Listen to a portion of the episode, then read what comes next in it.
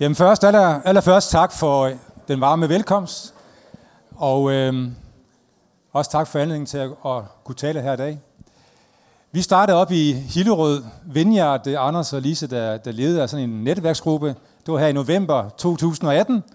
Og siden da er vi også kommet her til gudstjeneste inde hos jer her i Vineyard København. Og vi kan bare sige, en, eller vi kan bare rette en stor tak til jer, fordi ja, vi oplever virkelig, øh, min familie og jeg, at, at øh, vores familie, at vi føler os virkelig velkommen. Vi føler os inkluderet, og jeg ved jo også, at et af jeres, en af vores værdier her i Vineyard med inklusion. Men det er ikke bare en værdi, det er også en virkelighed. Vi føler, og vi føler os virkelig inkluderet, så, så tak for det. Jeg har tænkt mig at kaste mig over en tekst i dag, som ikke er så sædvanlig, at man, eller en bog i Bibelen, man, hvor man ikke normalt som prædiker fra. Og øh, det er måske noget at gøre med, at når man øh, skal prøve at tolke de her tekster, så kan de godt være lidt tricky som forkynder. Og det er salmernes bog, fordi hvis du tænker over det, de fleste bøger i Bibelen, altså de øvrige 65, det er jo, kan man sige, kan groft sagt, Guds ord til mennesker.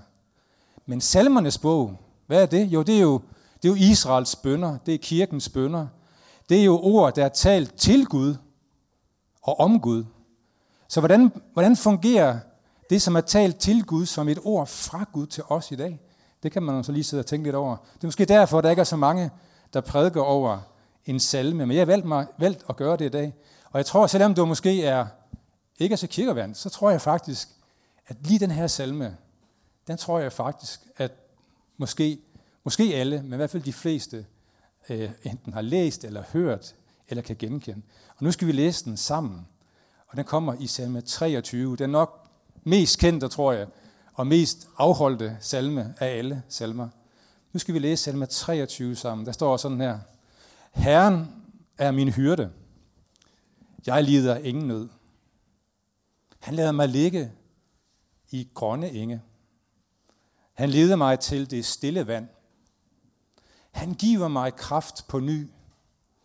Han leder mig af rette stier for sit navns skyld. Selvom jeg går i mørkets dal, frygter jeg intet ondt, for du er hos mig. Din stok og din stav er min trøst. Du dækker bord for mig, for øjnene af mine fjender. Du salver mit hoved med olie. Mit bæger er fyldt til overflod. Godhed og troskab følger mig, så længe jeg lever. Og jeg skal bo i Herrens hus alle mine dage. Det var salme 23.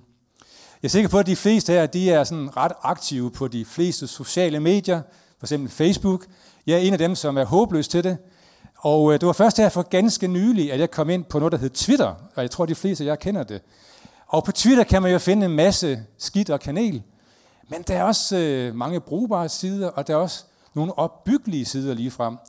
Og jeg fandt en, der hed God Post, og jeg har fundet sådan nogle øh, klip her fra den, hvis den kan komme på, på diasen her. Og der, var sådan, der kan man sådan øh, få nogle plakater, inspirerende tekster øh, og skriftsteder. Og jeg fandt ud af, at nogle af de her, de er faktisk ret dækkende for salme 23. Prøv at tage den allerførste her, den næste dias. Jeg vil være med dig. Jeg lader dig ikke i stikken, og svigter dig ikke. Det kunne godt have været et tema, ikke? Eller hvad med den næste her? Når alt andet svigter, så gør Gud det ikke.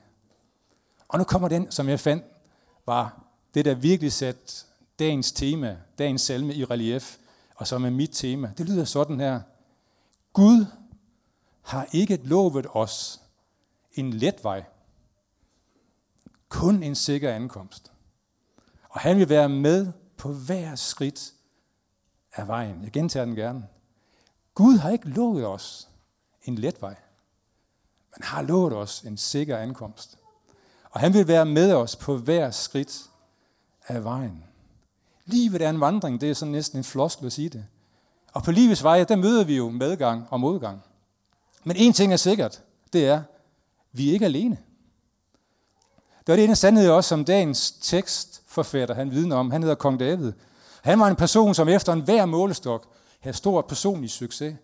Men han kendte også til mørke skyggesider.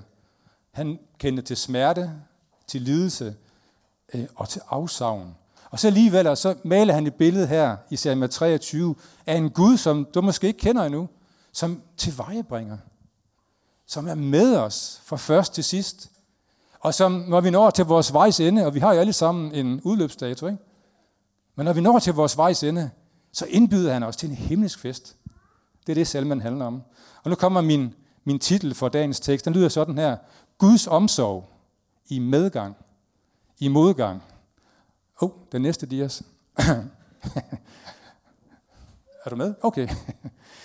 Øh, Guds omsorg i medgang, i modgang og i bortgang. Det var lidt svært lige at oversætte til engelsk, så den blev lidt anderledes. Men uh, Guds omsorg i medgang, i modgang og i bortgang. Og min første overskrift, den lyder sådan her. I medgang, der går Gud foran os, og han giver os kraft. Gud går foran os og giver os kraft. Vi lever i sådan en forjaget tid. På min arbejdsplads, der hvor jeg arbejder, der har man talt om lean og kajsen i, Gud ved hvor lang tid, 10 år måske.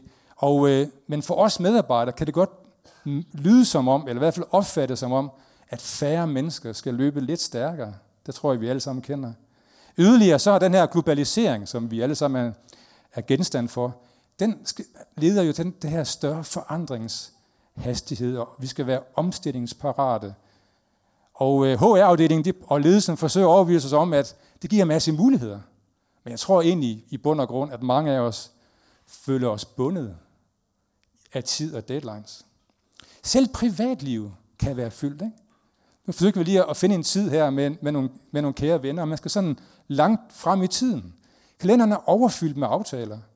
Og den ene uge tager den anden, og det kan være egentlig svært at tage de her pusterum. Mange er stresset i den her forjagede virkelighed, som vi alle sammen er en del af. Det er ikke så mærkeligt, at stress er omtalt som en, en af vores tids folkesygdomme. Og selv i kirken, måske især, nu er det sådan lidt våget sagt, men måske ser i frikirker, kan man også sådan opleve den her aktivisme eller aktivitetsræs. Fordi vi vil jo gerne, det er med de bedste intentioner, vi vil jo gerne være alt for alle. Men i dagens tekst, der finder vi kong David. Og han var konge, han var konge til at, han var kaldet til at være konge. Det er sådan et ret stort resortområde. Ikke? Han skulle lede en nation. Han havde et stort ansvar, der var mange gøremål. Og så alligevel, så læser vi her, at han siger, Herren er min hyrde. Jeg lider ingen nød. Han leder mig i grønne enge. Han leder mig til det stille vand. Han giver mig kraft på ny. Det var en travl mand, der sagde det. Men det var det, han sagde. Og det er det, som Gud også siger i teksten i dag. Jeg lader med at fortælle, at en, øh, jeg er ikke selv været i Afrika, men nede i Afrika, hyrderne dernede, de har sådan en stor pind eller kæp i hånden, og så går de bag ved gedeflokken eller kvægflokken, og så banker de dem fremad. Jeg ved ikke, om nogen af jer kan genkende det billede, jeg der har været i Afrika. Men øh, i Mellemøsten, der ser man et helt andet billede. Der ser man en hyrde, der leder sin flok ved at gå foran. Og i Johannes 10, der, står, der siger Jesus om den gode hyrde, at når han har fået alle sine får ud, går han foran dem. Så en israelsk hyrde på Jesu tid eller på Davids tid, de brugte ikke hyrdehunde eller kæppe til at slå foran med. De ledte dem ved at gå foran. Og den her hjertevarme skildring mellem sådan den israelske hyrde og sine får, det er sådan et ret kendt fænomen faktisk. Det er beskrevet i mange bøger, og i går, bare for sjov, så lavede jeg en Google-søgning, og nu skal jeg, give, nu skal jeg sige min, min query. Den døde på hyrde og får i Israel, og den gav mig 9,6 millioner hits på Google. Så det er sådan en kendt fænomen. Og det er også, som jeg, som jeg siger, noget, der er beskrevet i, i bøger. En bog, jeg har læst, en amerikansk bog om kristen lederskab. Der fortæller en forfatter, en forfatter sådan en sjov historie. Og det var, at han var på sådan en guided bustur i Israel med sin kone. Og øh, den her turguide, han fortalte på sådan en fortryllende måde om den mellemøstlige livsstil og, og øh, naturen osv. Og, så videre. og den her, den her sådan livsalige beskrivelse, så indgik også en skildring af det her livsnære forhold mellem en hyrde og sine får. Og han forklarer, hvordan en, en israelsk hyrde, han fodrer sine får, bekymrer sig om dem, og han påpegede, at han skubber dem ikke, nej, han, han leder dem. Og øh, han behøver ikke være hård med dem, sagde den her, den her tourguide, for de hører hans stemme, og de følger ham. Og så forklarer han, at den her selvsamme historie, den gav et rigtig grundigt bagslag på, på, en, på en tidligere bustur, fordi pludselig under talen der i bussen, ikke om I kan forestille jer det, så mistede han pludselig sit publikum. Fordi alle i bussen, de stirrede ud af vinduet i den ene side, og der så de en mand, der gik med en stor forflok og kastede sten efter de der får der. Jeg ved ikke, om I kan forestille jer det. Og havde en stor kæppe i hånden, og han bankede de her får op ad, op ad vejen. Og ham der, turguiden, han blev virkelig fortørnet. Så han stoppede bussen, gik ud, og så gav han ham der en ordentlig røffel. Ham der mishandlede de her, de her får. Og ham der, han blev sådan lidt forskrækket over det her verbale overfald. Og så sagde han sådan lidt fattet lige efter, du har helt misforstået situationen. Jeg er ikke hyrde. Jeg er slagter. Så han var på vej til at genne de her for op til slagtehuset. Og Jesus, han er ikke en slagter. Han er ikke en afrikansk hyrde, der bare pæser os frem. Han er hyrden, der kalder os ved navn. Han siger, kom til mig og find hvile. Jesus er også hyrden, der nogle gange leder, eller leder os, som leder os i tjeneste. Leder os til kamp. Men i Bibelen er der et tydeligt forhold mellem hvile og arbejde. Der står i Bibelen, at da Gud han er færdig med at skabe, at han på den syvende dag, der hvilede han. Altså Gud skabte hviledagen. Og dermed siger han, der skal være et bevidst, der skal være en bevidst prioriteret forhold mellem arbejde og hvile.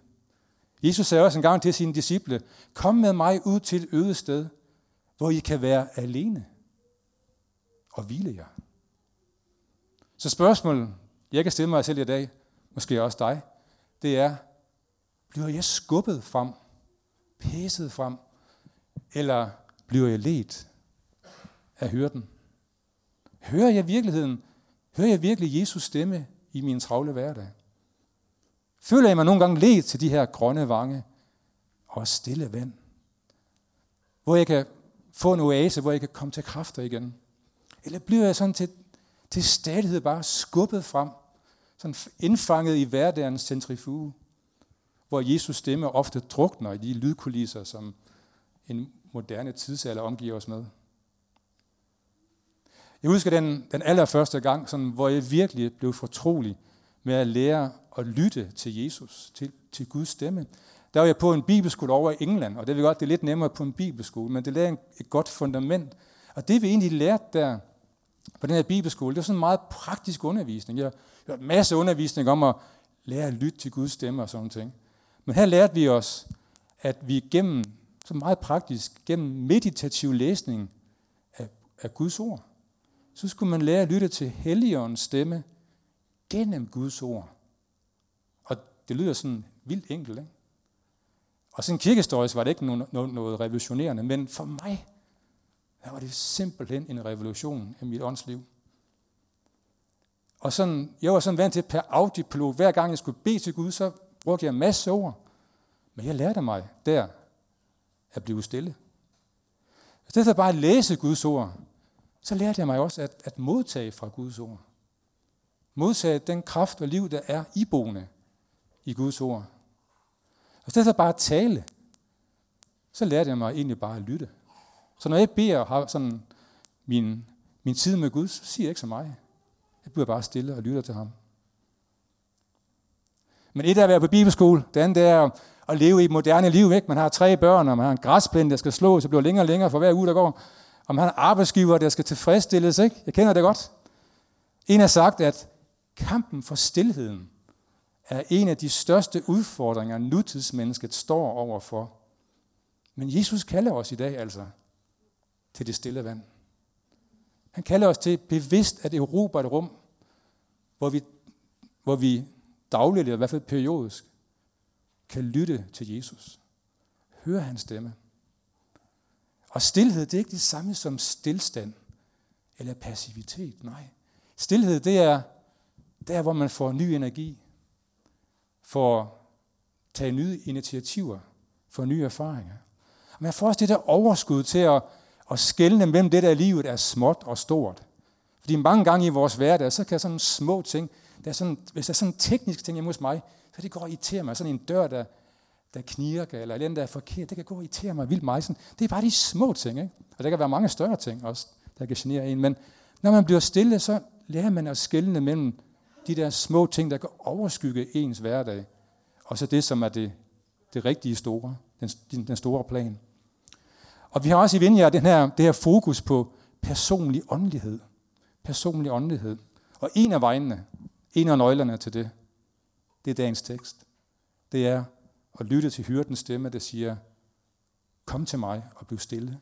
Jeg leder dig til det grønne vange, til det stille vand. Det var det første punkt. Det næste punkt, der kommer her. Det lyder sådan her. Hvis vi kan få den op på diasen. Ja, det kan vi. Det står i modgang. Der går Gud ved siden af os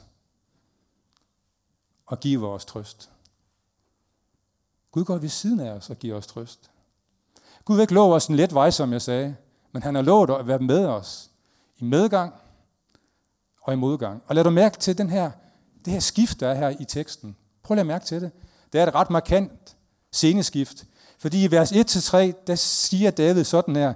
Han taler om Gud i tredje person. Han siger, Herren er min hyrde. Han leder mig. Han giver mig. Men i vers 4, der læser vi sådan her. Selv om jeg går i mørkets dal, frygter jeg intet ondt, for du, for du er med mig. Du er hos mig. Din, din stok og din stav er min trøst. Så i vers 1-3, der går Gud foran os som hyrden. Men prøv at mærke til det. I mørkets dal, når mørket kommer, så rykker Gud helt tæt ind på os. Han går lige ved siden af os. Og du kan tale til ham i anden person. Og så er det med Gud, at når vi, når mørket kommer, så er han ikke væk. Han er lige ved siden af os. Mange af de tolker den her mørkets dag som, som et ord om døden. Og hvis du kender måske den gamle 31 oversættelse, autoriseret oversættelse, så står der også, jeg skal vandre i dødskyggens dal, så frygter jeg ej ondt. Men dødskyggens dal, den møder vi ikke kun i døden, den møder vi også her i livet. Og mørket, det er simpelthen fordi, at døden kaster sine skygger ind over os. Og du sidder måske her i dag og har, har været i mørket i mange uger, mange, mange måneder. Det kan være personlig modgang, det kan være personlige kriser. Det kan være, at du kender, du har nogle kære, som er ramt af mørke, ramt af sygdom. Og vi bliver mindet om, at døden er rykket nærmere. Og David, han var kendt med livets skygge. Han siger jo ikke, hvis jeg skal vandre i mørkets dal. Han siger, selvom jeg går i mørkets dal, der frygter jeg intet ondt. Og når døden kaster sine skygger ind over så er det helt naturligt menneskeligt at frygte, og det er okay. Det er okay. Det er også okay at, at give rum for smerten og afsavnen og sorgen, når det, aller, når det allernærmeste eller en selv bliver ramt. Og nu skal jeg ikke foregive, at, at jeg har svaret til dig, der måske sidder i mørket den her morgen. Jeg skal ikke foregive, at jeg har svaret til dig. Så med det store forbehold, så vil jeg alligevel sige, at der er to ting i teksten, som jeg tror kan tale til os, når vi er i mørket. Og det første, det er, at som jeg sagde før, Gud er med os. Gud, han forlader os aldrig. I stedet blandt skyggerne, der står Jesus. Og han hjælper os. Og for i nøden, der rykker han helt tæt ind på os. Og vi kan tale til ham i anden person. Det er ikke altid, vi, kan, vi føler, at han er der. Nogle gange så kan vi føle, at han er stillet eller langt væk. Der er sådan en, en, en lille historie om en jøde, der gemte sig for nazister under, i, under 2. verdenskrig. Han ridsede det her udsagn, det kommer her på en dias, på en kældervæg i Køllen. Han skrev sådan her, øh, hvor han holdt sig skjult. Han skrev sådan her, jeg tror på solen, når den ikke skinner. Jeg tror på kærligheden, når jeg er alene. Jeg tror på Gud selv, når han er stille. Vi kan omformulere det og sige, jeg tror, at Gud er nær, selv når jeg går i mørkets dal. Gud er med os. Det er en trøst. Vi kan sætte vores lid til, at mod døden og i døden, vi skal aldrig gå et skridt alene.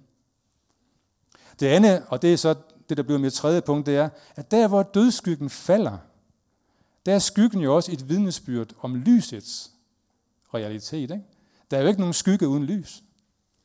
Og selv nede i mørkets dal, der kan det lys, der stråler fra Gud, stadigvæk nå os. Og døden og det onde, det skal ikke få det sidste svar, eller det, det sidste ord her på jorden. Der er et håb. Der er et håb. Der er et håb, der ikke kan slukkes af noget mørket. Der er en vej op ad dalen, og det er de sidste to vers af salme 23. Og det er det tredje af mit sidste punkt, det er, at i, bort, i bortgang, der er Gud gået foran os, eller forud for os, og han giver os evigt liv hjemme hos ham. Er du mærke til tekstens sekvens? Medgang, modgang og nu bortgang. Salme 23, den slutter hjemme hos Gud. Det første billede af Gud, det var jo, at han var hyrde. Og det var de her får på de grønne, de grønne vange. Så går vi ned i mørkets dal. Nu ender det med en kæmpe, en himmelsk fest. Det slutter med en himmelsk fest. Salme 23, der var han hyrden og tro følgesvend.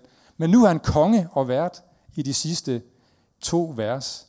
Og det vi ser her, det er det kongelige bryllup, Lammets bryllups, som det hedder i Bibelen, Lammets bryllupsfest. Og øh, der står, at han dækker bord for os. Han bereder os et måltid. Og det her med at berede måltid, det er noget med det nære og fortrolige fællesskab, vi kan få med Gud her i livet, men også hensides. Og så står der, at mit bære flyder over. Altså, der skal ikke mangle noget, når, Gud, han, når Guds vilje sker fuldstændig, som det skal ske én gang, når det fuldbyrdes. Der skal ikke mangle noget. Det er ikke bare sådan, du får sådan et altså, tip, lidt vin op til, til randen. Ikke? Det, det flyder simpelthen over. Jeg kan huske, når jeg er sådan et øh, vinnørd, så en gang så var jeg til sådan en, der er sådan en dyr vin i Frankrig, der hedder Mouton Rothschild. Og så var jeg så sådan en vinsmag, så kunne jeg så få to centiliter, ikke? Altså, come on, ikke? Altså, seriøst, ikke? Så kan man så sidde og nip til det. Men i himlen, der kommer de i magnumflasker. Det gør de. Det er Mouton Rothschild og Chateau Latour i magnum. Der, der er ikke mangel på noget. Det er overflod. Vi får det her billede af overflod. Og så står der yderligere, at kongen selv os med olie. Du selve mit hoved med olie, står der.